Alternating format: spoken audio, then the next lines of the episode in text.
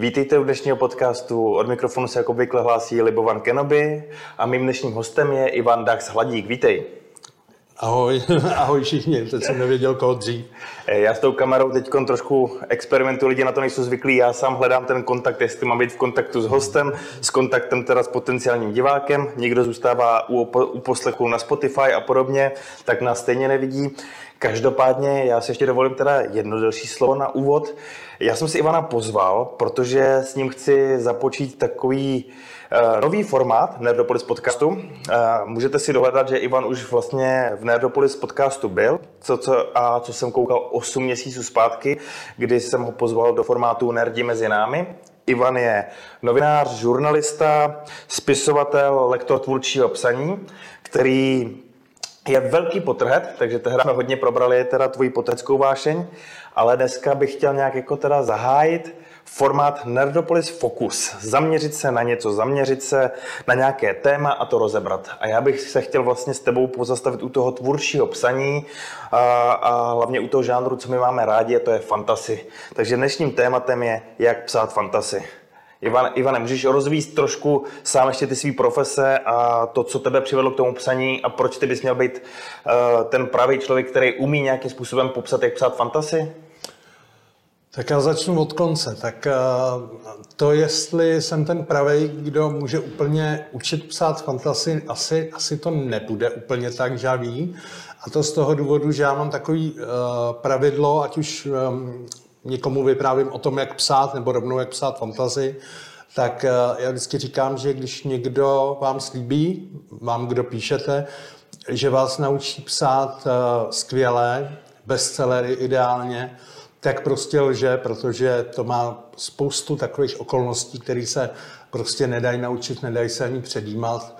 A e, často takovou věc nebo úspěch každé psané věci ovlivňuje spousta věcí zvenčí, které e, vy nemáte šanci jakkoliv posunout. No, jinak já se živím psaním od poloviny 90. let. Psal jsem skoro všechno možný, všechny možný žánry. Začínal jsem vlastně jako mm, paradoxně, paradoxně tím, že jsem napsal několik muzikálů, texty, libreta a pak jsem psal texty pro, měl jsem kliku, že jsem hned na začátku mohl psát pro vlastně špičky české populární hudby nebo český populární interprety. A postupem doby převážela ta chuť psát prózu, takže povídky, mm, detektivky a uh, já to mám ještě tak, že rád zkouším žánry, takže, uh, takže uh, nezůstávám třeba právě jenom u těch detektivek a i ty povídky jsou vlastně na různý témata a tak dále. No a co se týče fantazy, tak eh, to jsem vlastně říkal teď na posledním Comic Conu lidem, eh, kterým přišli na moji přednášku, a to, že... To, to, já si možná vezmu ještě slovo zpátky. Já jsem já se si... ještě stihnu ukrást a to, to je právě důvod, proč jsem si Ivana pozval, proč to všechno dává smysl.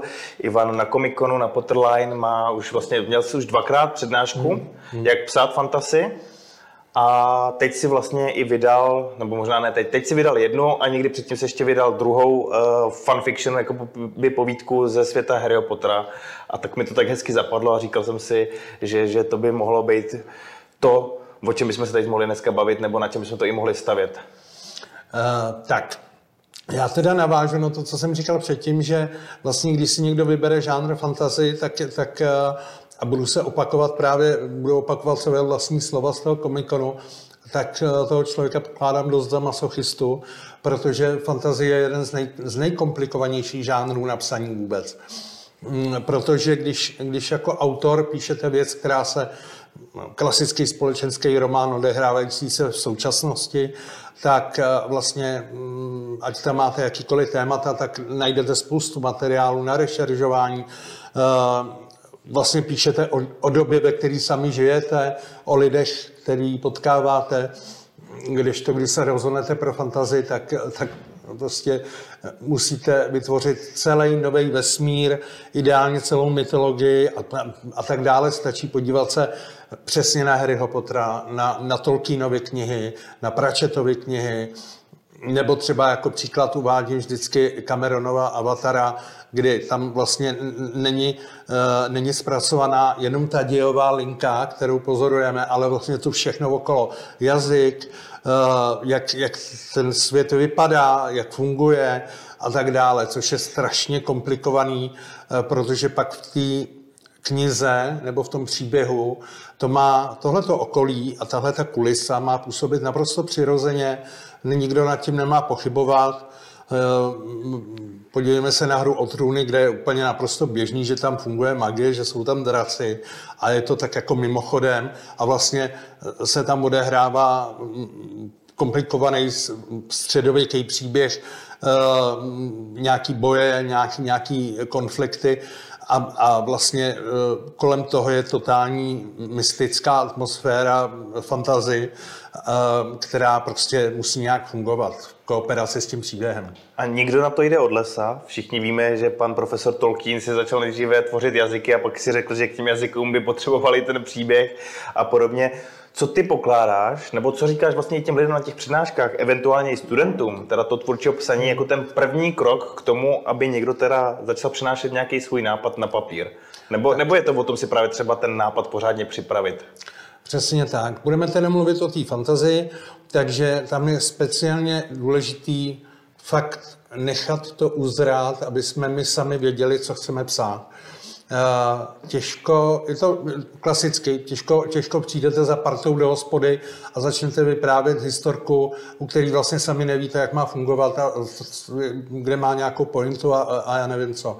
Eh, takže je potřeba eh, pořádně si to rozmyslet, napsat si spousty poznámek k postavám, vytvořit postavy, samou sobě je důležitý. A nedá se to moc odfláknout, protože to samozřejmě ten čtenář pak pozná jo, něco mu tam může chybět. Eh, když si vezmeš, nebo když si vezmete, že mm, i fanoušci Harryho Pottera, který jsou úplně od 20 levelů vejš, než jsem já, tak uh, našli spoustu chyb v knihách J.K. Rowling uh, právě, uh, kdy, kdy ty chyby vznikaly tím, že Mm, eh, ono se jim ani asi úplně nešlo vyhnout, ale tím, že prostě když psala první, druhou knihu, tak samozřejmě nevěděla úplně, kolik těch závěrů bude a, a potřebovala ty knihy, ty příběhy nějak rozvíjet, takže eh, když si vezmeme například to, že eh, kdy Harry poprvé viděl testrály a, a další věci a další věci, tak se tam objevuje spousta takových šibiček, niancí, některý jsou způsobený překladem, ale většinu jich třeba udělala sama autorka. A, a je to prostě tím, že eh, na začátku nemohla předjímat teda ten vývoj, takže měla naplánovaný ty charaktery a ten, ten děj, prostě dejme tomu na první dvě knížky. A samozřejmě pak pokračovala, všechno se to větvilo a přibývaly věci a tak dále. Takže ideální je, když se tomuhle chceme vyhnout, tak dopředu hodně plánovat, psát si to, pečlivě vybudovat uh, dějovou linku, aspoň tak nějak jako pro sebe, uh, aspoň vědět, co přesně chci sdělit, vybudovat si všechno kolem těch postav. No a pak samozřejmě je důležitý nenechat se, nenechat se omezovat nějakýma bariérama. Já vždycky těm lidem, kterým přednáším, nebo těm, který, který jakoby učím, a to úplně nemám rád tenhle ten termín, protože si myslím, že tam je to vždycky jako hlavně o tom, co ten člověk chce a, a jaký má talent, nebo případně jak moc je odhodlaný. Tak hledáš v těch lidech jiskru nějakou třeba. Tak, ale tak, tak jim vždycky říkám, že paradoxně jakoby nejdůležitější věc, na kterou ale spousta uh, lidí, kteří začínají psát, Uh, tak nejdůležitější věc je úplně se vykašlat na jakýkoliv mantinely, prostě uvědomit si, že jako člověk, který eh, vytváří příběhy, si můžete dovolit úplně cokoliv. My jsme se o tom chvilku před natáčením bavili a třeba taková věc, eh, jako jsou draci, který k fantazii patří, tak každý má nějakou zažitou představu o tom, jak drak teda vypadá, co všechno dělá, většinou žije v nějaký sluji, někdo ho někde drží, nebo je někde divoce, pobíhá někde po lesích, případně poletuje v oblacích. A pak najednou přijde člověk, jehož jméno nedokážu vyslovit, a tak, tak se tomu vyhnu, ale řeknu název knihy a ta se jmenuje Arcižár. Vy, kteří jste to četli, tak víte, o čem budu mluvit. A tam a je ti, prostě... co to nečetli? Ano, eh, a ty, co to nečetli, určitě to zkuste, protože to je skvělý. Eh, tam je hlavním hrdinou drak, který je takový jakože vysloužilec a, a teď vlastně ten důchod tráví někde, eh, tuším, u mm, New Orleans, někdo v nějaký sluji, kde prostě se válí v lehátku, kouká na Netflix, nosí tričko s motivem filmu Flashdance a chlastá vodku a kouří Malbora. a to je prostě věc, kterou, to je přesně ta ukázka toho, kdy ten autor si řekne, a při, proč by to tak nemohlo být? Proč by drák nemohl prostě koukat na Netflix? A má pravdu, totální pravdu. Vlastně vy jako autoři můžete úplně cokoliv. Já k tomu ještě vždycky dodávám, že muzikanti jsou omezený počtem not, herci velikostí jeviště, eh, režiséři vlastně tím scénářem, který mají v ruce, ale lidi, kteří píšou příběhy, tak nemají naprosto žádný hranice. Můžou úplně cokoliv.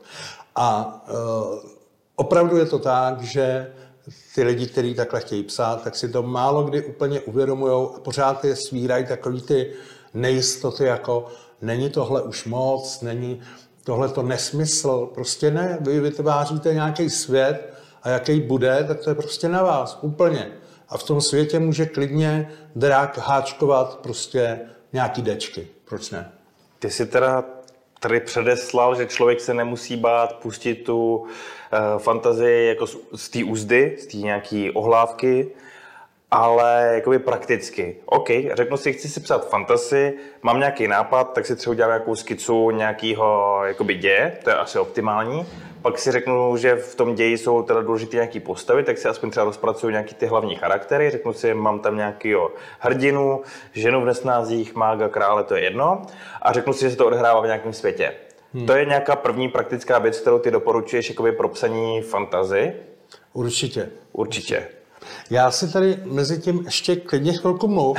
Já si tady jenom tak s dovolením vygooglím uh, jednu, jednu věc, kterou určitě vám chci zmínit.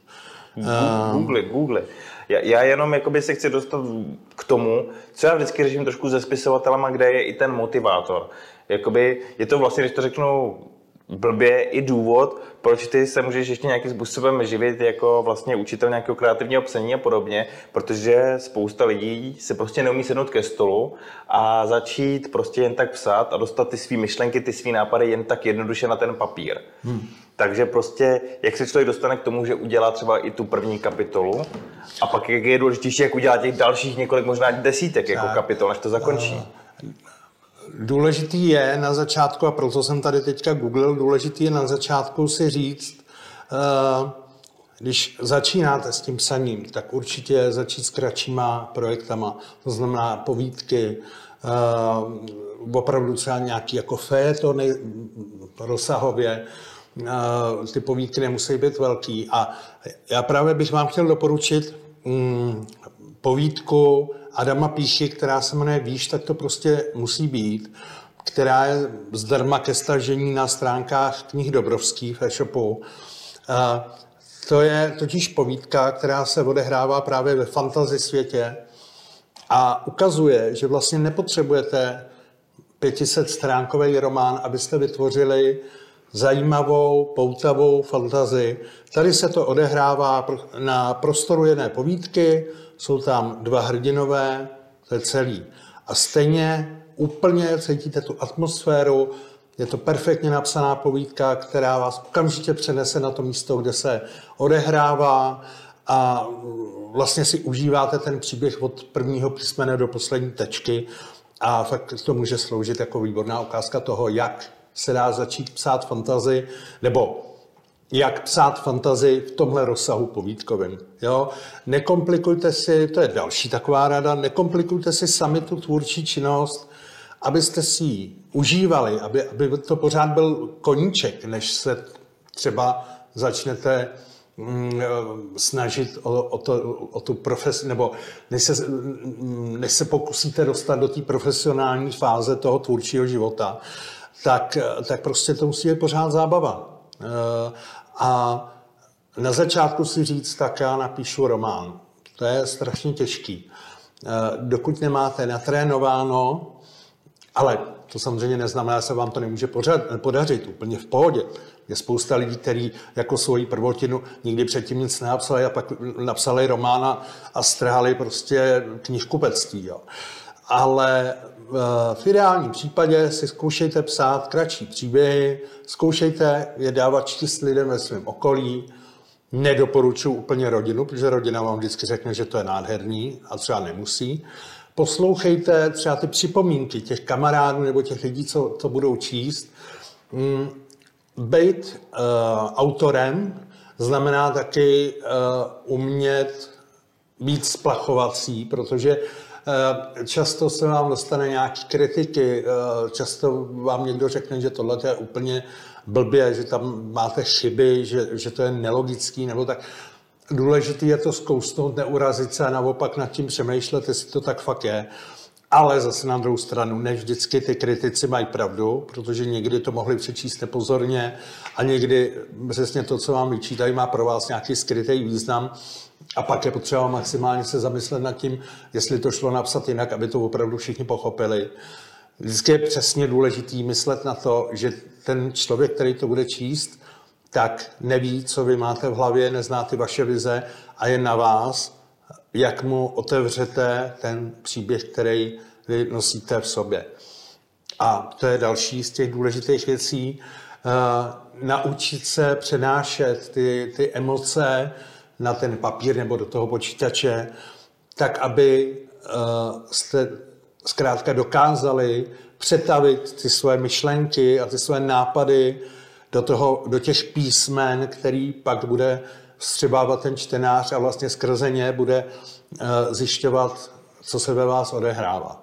Mě tady k tomuhle napadlo, jestli bys třeba doporučil takhle lidem, co se chcou trošku možná otrkat, zkusit, jestli ta forma, kterou jsou schopní jako za sebe vypsat, má smysl, nebo aby i získali kvalitní zpětnou vazbu, tak třeba nějaký soutěže, zrovna a Fantasy tady má pár jako zajímavých soutěží, vedoucí třeba a podobně. Hmm tak jakože si můžu zkusit třeba něco napsat dle zadání do té soutěže, pak zjistit, jak si, co si o tom myslí teda porota, která je často složena z nějakých spisovatelů, lidí, co samozřejmě za ně něco už napsali a podobně.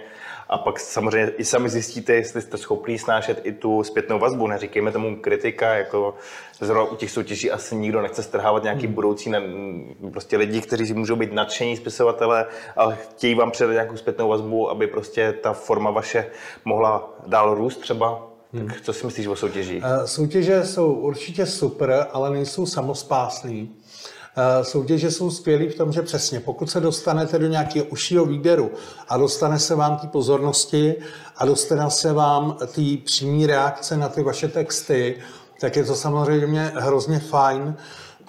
Na druhou stranu eh, do těch soutěží se hlásí strašné množství lidí a já myslím, že a to je jenom moje osobní nějaká myšlenka, že i kdyby ta porota, i kdyby tam bylo ani deset lidí, kteří budou sebe víc objektivní a, a pracovitý a tak, tak si myslím, že nemůžou přečíst všechny ty mm, povídky tak, tak, tak pozorně a tak jako mm, tak, jak by si třeba zasloužili. Jo, takže pokud třeba to uděláte, určitě to stojí za to to zkusit, proč ne, ale když vám třeba řeknu, že vaši povídku ani nevybrali do nějakého užšího výběru něco, tak to vlastně není nic, že byste si měli říct, hm, tak na to nemám, to vůbec tak není. E, další věc, kterou já připomínám na těch svých přednáškách, je, že nikdo z těch autorů, kterými dneska se před nima skláníme a máme je na pědestalu, ani Rowlingová, ani uh, Tolkien, ani kdokoliv jiný se jednoho dne ráno nezbudil a neřekl si, hm, tak já napíšu knížky, které budou prostě milovat miliony lidí, hm, napíšu totální bestsellery, které budou prostě trhat žebříčky prodejnosti. To prostě tak nefunguje. Všichni ty lidi měli jenom prostou touhu tvořit, předávat něco a pak přišel ten zázrak, a to je právě to, co jsem říkal vlastně na začátku, že nedá se předjímat, co se stane bestsellerem. Vy jako autoři můžete udělat to, že mm, můžete k tomu psaní přistupovat úplně co nejvíc poctivě a snažit se vlastně s tím, s tím eh, čtenářem navázat ten kontakt, jak nejlíp umíte a pak už je to v rukou marketérů, v rukou náhod, v rukou momentálního vkusu těch čtenářů a spousty dalších věcí, ale uh, vlastně kdokoliv z vás, kdo se teď díváte a třeba uvažujete o tom, že byste chtěli psát, tak kdokoliv z vás má úplně stejnou šanci stát se další Rowlingovou nebo Tolkienem. A zároveň je jasný, že všichni to nebudete. Jo, ale pořád je potřeba k tomu přistupovat s tím nadšením a s tou poctivostí. Já tady budu trošku realista. Já mám dojem, že tím, že jsme se narodili v České republice, jsme trošku handicapovaní a úplně z naší kotliny teda další Rowlingová nebo Tolkien úplně nevzejdou, i přesto, že tu máme spousty nadaných spisovatelů a zrovna eh, v těle z těch našich žánrech, třeba jako Vilma Kadlečková určitě vytvořila neskutečný dílo, ale jako třeba teď žebříčky trhá, ale na Monštejnova s úplně jinou literaturou a taky není jakoby celosvětově slavná, i když už se jí knížky taky daří překládat a podobně. A ještě bych se chtěl chytit něčeho, co jsi předtím řekl, praktického. Ty jsi mluvil o tom, eh, že každý potenciální spisovatel začínající by měl přemýšlet nad tím, jak přenášet teda ty emoce na ten papír jak prakticky ten člověk pozná, že se mu to nějakým způsobem daří, nebo jak jakoby, si by si mohl ověřit, že, že to funguje. Že to, co on tam napíše, si potom nepředstavuje jenom v té své hlavě, že to funguje dobře. Uh, za prvý, když se, když máte už něco odepsáno, tak, eh, tak jste jakoby schopný to poznat uh, sami, sami na sobě, protože samozřejmě dobrý, napíšu něco, nechám si to odležet, pak se k tomu vrátím s čistou hlavou, znovu si to přečtu a teď mm, po čase sami získáte schopnost jakoby uh, poznávat to, jestli tam ty emoce jsou dostateční nebo ne. Samozřejmě výborná ta zpětná vazba od, tě, od toho okolí, od těch kamarádů a, a normálně se jich zeptat, nejenom, hele, co tomu říkáš. Jo? Oni vám často řeknou, že to je dobrý, i když třeba si to nemyslej. Ale normálně se s nima pobavte. Zeptejte se jich, co ti říká tahle ta scéna, co cítíš, když to čteš, jaký z toho máš pocity, jak bys, nebo chybí ti tam něco, jo, prostě to jsou důležité věci, které je potřeba si říct. Rozumím. Hele, já bych ještě ten zbytek toho rozhovoru chtěl rozdělit na dvě takové části. Na části praktický, kdy doopravdy prostě bychom si řekli, co má člověk dělat, aby si našel třeba nějakou psací morálku a doopravdy psal. A pak ještě takovou tu možná teoretizující, eh, která by se věnovala tomu fantasi. Co jsou ty úhelné kameny vlastně tohohle žánru, co by třeba ten autor neměl opominout. Hmm. Čím, čím by si chtěl začít? Co ti připadá teď logičtější? Tak pojďme na tu morálku, to je docela zajímavá otázka. Pojďme se bavit o tom, co má člověk, který přemýšlí o tom, že bude psát a každý den, když si se k počítači, nakonec zapne nějaký Netflix místo toho a podobně. Tak. Co má dělat pro to, aby začal skutečně psát? Takže, prosím vás, tak já se živím psaním od poloviny 90. let a úplně jsem brutální prokrastinátor. Takže to prostě, když to v sobě máte, tak to jako jde velmi těžko skorigovat. Řekněme si to na rovinu. Ale uh, obdivuju lidi, kteří fakt mají uh, pevný režim, pevnou morálku. Já uvedu člověka, který, který ho asi tak jako by si myslím tři čtvrtiny z vás, protože jste určitě mladší generace, nebudou znát, ale to je scénárista Jaroslav Dítl, který napsal třeba Nemocnici na kraji města, tyhle ty normalizační seriály, který samozřejmě z dnešního pohledu uh, asi předpokládám, že si nikdo z vás nepustí a tak, ale uh, kdybyste to přece jenom udělali, konkrétně tu nemocnici na kraji města, tak byste zjistili, že ten člověk dokázal neuvěřitelnou věc, v podstatě v pár větách vytvořil osobnost, charakter člověka, což je, což je vlastně uh, jedna z nejtěžších věcí. A on to dokázal, že vy jste vlastně na první dobrou, on už nepotřeboval sáhodlouhý vysvětlování, kdo je kdo, ale on prostě během pár dialogů vysvětlil, tenhle je takovej, tenhle makovej. A já ho vždycky uvádím, protože to byl člověk, který denně napsal 15 stránek scénáře rukou na papíry, prostě perem. Jo? Ať byly Vánoce, ať byly svátky, když vás to zaujme, najděte si někde rozhovory s jeho ženou, teda, eh, která potom vypráví, že prostě ať bylo cokoliv, tak on denně napsal 15 stránek scénáře. To je neuvěřitelná disciplína. Já jsem se o tomhle bavil třeba s britským spisovatelem Timem Weaverem, který eh, prostě to má tak, že denně píše 8 hodin a on je vlastně taky bývalý novinář, eh, který teda psal mm, různý, různý témata a, a vlastně, uh, takže je zvyklý trávit ten čas denní tím psaním a nedělá mu problém si udělat tu pracovní část dne a pak ten zbytek. Takže určitě mm, záleží na tom, uh, záleží na tom, jak moc jste schopný a ochotný vlastně tomu věnovat. A samozřejmě to záleží i na vašich možnostech, protože předpokládám, že spousta z vás, nebo 99% z vás má normální civilní zaměstnání a u toho si chce psát.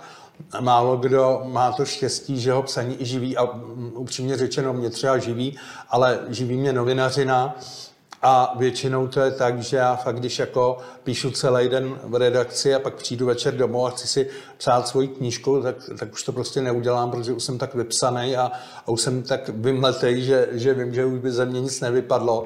Takže Tohle mi stejně... říkali, jestli, jestli může jenom Dan Stork, vlastně letitý redaktor pevnosti a psavec u konkurenčního vydavatelství, tak říkal, já prostě už na tu svou knížku úplně nepomýšlím, protože když celý den se živíš svým běžným psaním, tak jako to, že budeš psát večer jako koníček si pro sebe, možná jenom do šuplíku, už úplně není moje jako bájo představa no. prostě stráveného večera zase. Jo, to je, já vlastně v současné době, současná doba znamená už asi tak dva roky, dopisu uh, svoji novou knížku, což je společenský román a vlastně už ve vydavatelství se mě jako xkrát ptali, tak jak to teda vypadá, protože už jako byly plány na nějaký podzimy a na nějaký jara, kde by to jako mělo být.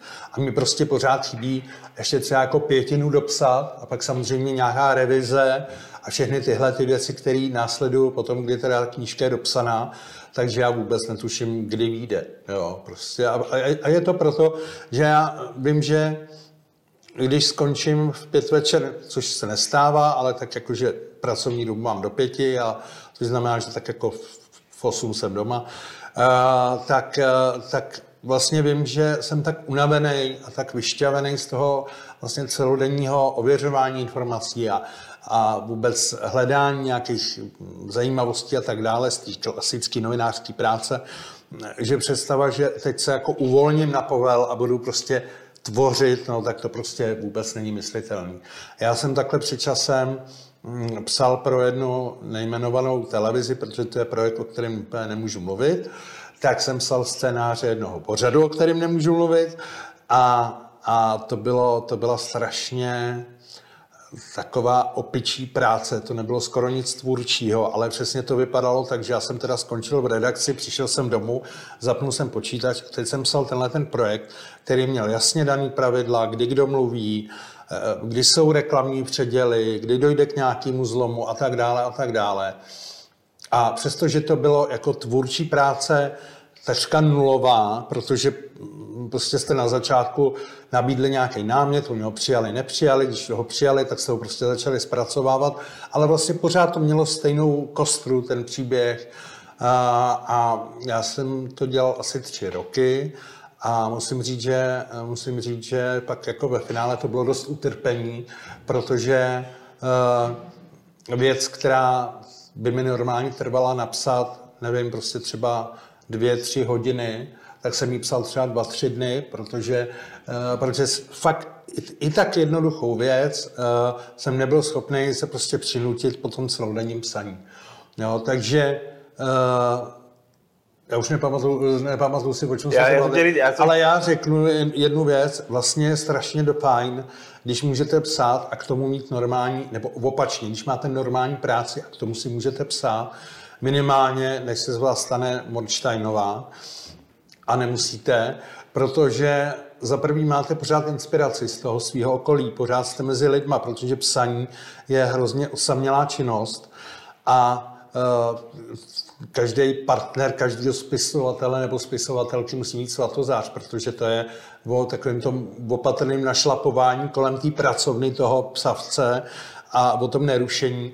A abyste nestratili to sepětí s tím, s tím okolním světem, tak je strašně fajn do té práce chodit. Jo. Tak. Já jsem tě chtěl právě usměrnit, jestli bys dokázal ze sebe dostat aspoň nějaký dva, tři typy, jak doopravdy teda tu morálku jakoby najít, čím se přemlouvat, jestli jsou to jaký gumičky na zápěstí, nebo to, že si člověk má udělat nějaký předěl mezi prací a tím večerním psaním, nebo co, co je třeba uh, dobrý? je dobrý, když máte stálou pracovní dobu a vlastně máte stále ten životní režim, což třeba právě ta novinařina moc není, tak, eh, tak si vlastně naplánovat, že budete, nevím, třeba víkendy, když máte volný a vlastně nic, nemáte žádné povinnosti, jako třeba rodinu, eh, péči o někoho, něco takového, tak si říct, hele, tak já budu věnovat tomu psaní páteční večery a, soboty. Ať si teda v neděli ještě odpočinu, než zase začne ten pracovní uh, týden. A neznamená to, že musíte ale u toho počítače sedět 8 hodin denně. Fakt stačí třeba dvě, tři, čtyři. Je to na vás. Prostě uh, nastavit si ty možnosti tak, jak to vyhovuje vám, ale je dobrý dodržet tu pravidelnost, protože vlastně i díky tomu si líp můžete plánovat ten zbytek toho času. Když víte, že, že chcete pátek a sobotu věnovat psaní, tvůrčímu psaní, eh, tak, eh, nebo teda tu sobotu řekněme, tak samozřejmě jasný, že v pátek můžete do té hospody a prostě budete psát v sobotu odpoledne a do té doby snad i stihnete jako vystřízlivě. No.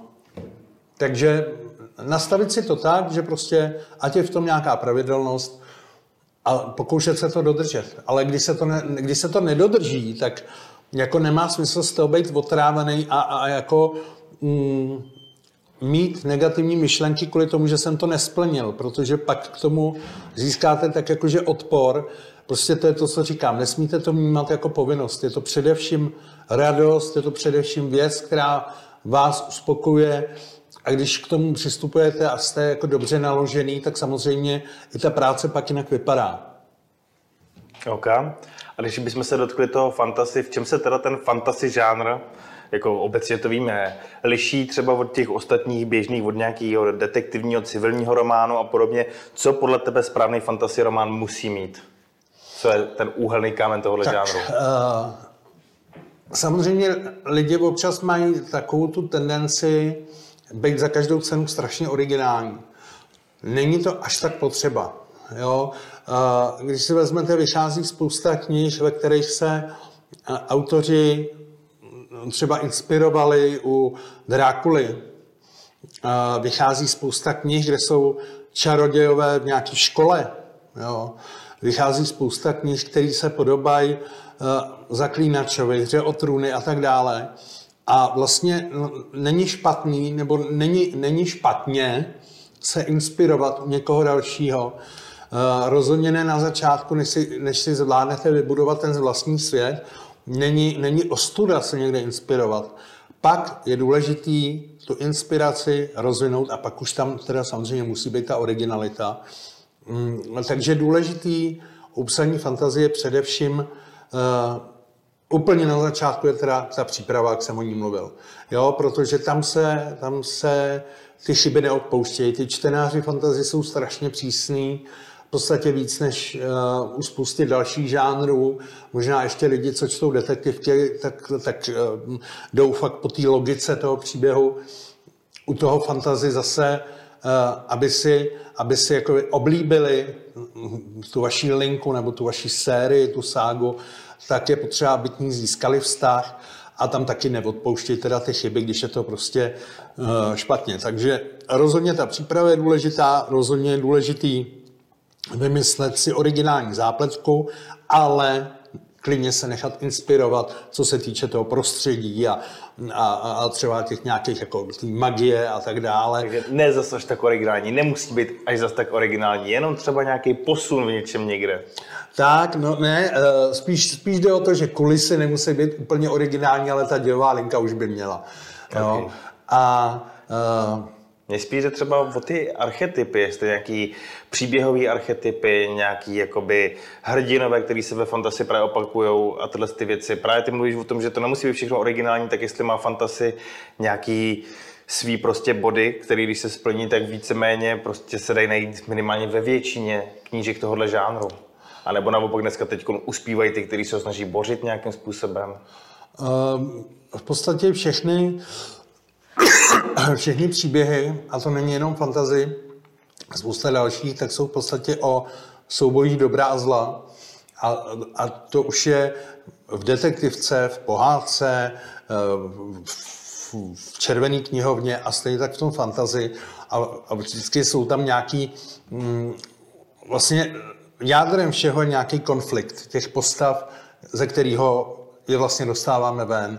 Ten konflikt je to, co je na tom zajímavý. Eh, je to třeba, uvedu příklad Harryho Pottera, eh, kdy eh, to je přesně ten konflikt tam toho dobra s tím zlem a teď jako podívejme se, co z toho vypadne. Jo, jak moc, jak moc daleko bude muset Harry dojít, než porazí to zlo. Co všechno po té cestě zažije jak to zlo bude silný, jak dlouho bude odolávat vlastně a podaří se vůbec Harrymu nad tím zlem zvítězit. Jo, to je takový, protože to nemusí tak dopadnout. Samozřejmě, uh, upřímně řečeno, kdyby třeba um, hry prohrál, tak já si myslím, že tam se nabízí strašně zajímavé možnosti pro další příběhy. Jo. Představte si, že by fakt Harry prohrál. Jo. To že by musela přijít nová generace, která by se musela vyrovnat s tím, že proroctví vlastně nefungovalo tak. a že s tím zlem se budou muset vypořádat Musel by se najít nový hrdina, ne? No. by se třeba ukázalo, že skutečně hrdina byl někdo úplně jiný. Jo, takže takže uh, tam je fakt jako důležitý uh, vymyslet si teda tu kostru, uh, vymyslet si ten, uh, ten konflikt, který se tam stane a to, jak ty, jak ty postavy. Samozřejmě je taky důležitý stanovit si, kolik těch postav tam bude. Jo? Uh, protože když se vezmeme třeba mm, pána prstenů, tak tam je těch postav spousta relativně. Každá je nějakým způsobem důležitá pro ten příběh ne, nemůže tam vlastně chybět. Když to vnímáme dneska jako celek, tak každá ta postava tam má nezastupitelnou roli. A to je třeba taky důležitý, jo? aby tam nebyly zbytné postavy, aby, aby tam nebyly postavy, které rušejí. Uh, jo, to, je, uh, to je taky důležitý. Rozumím.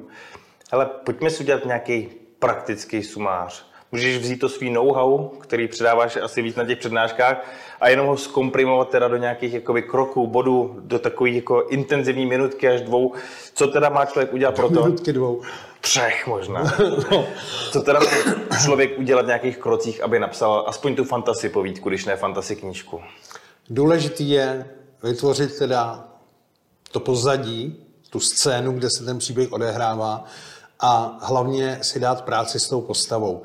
Na přednáškách vždycky říkám, že ta postava musí být musíte ji napsat tak, jako byste někomu popisovali svého nejlepšího kamaráda.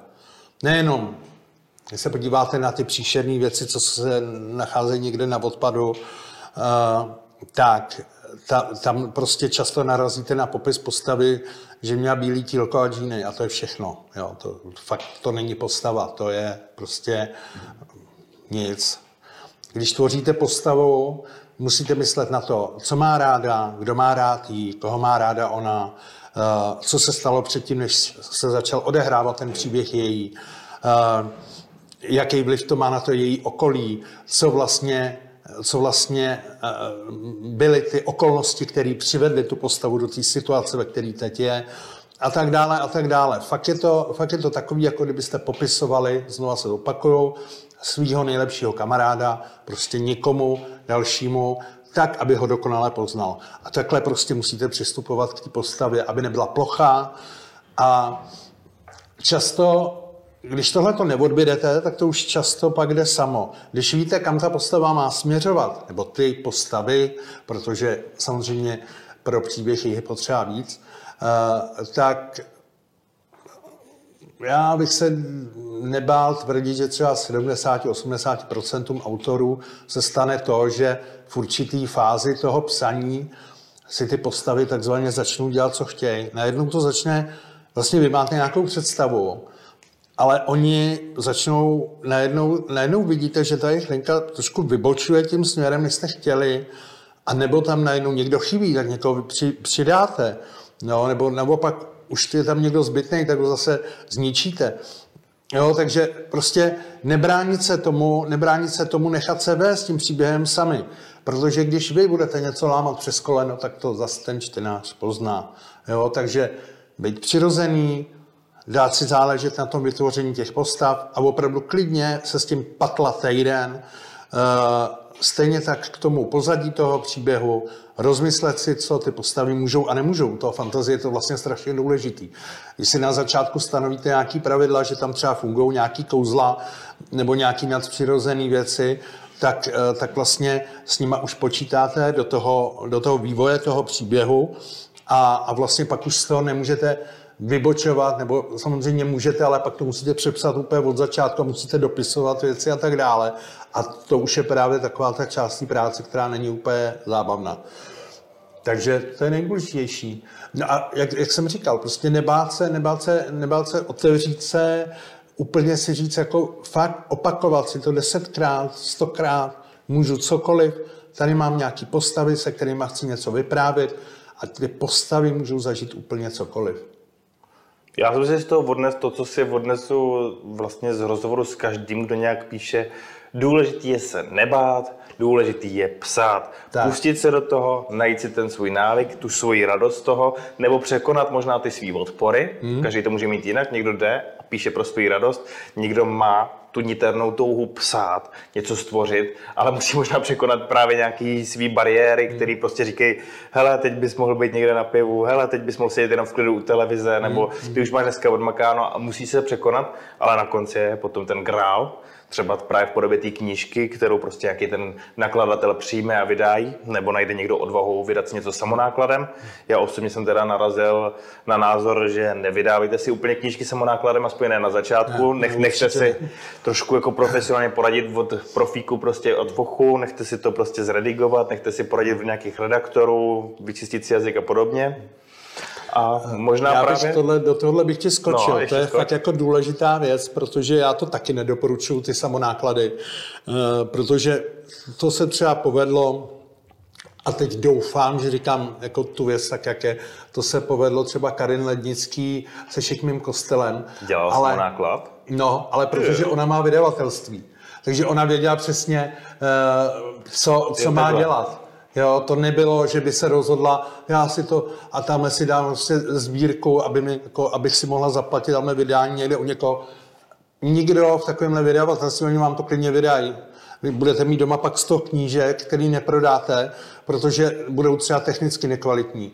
Každý autor i když píšete 100 let, tak budete dělat prostě chyby.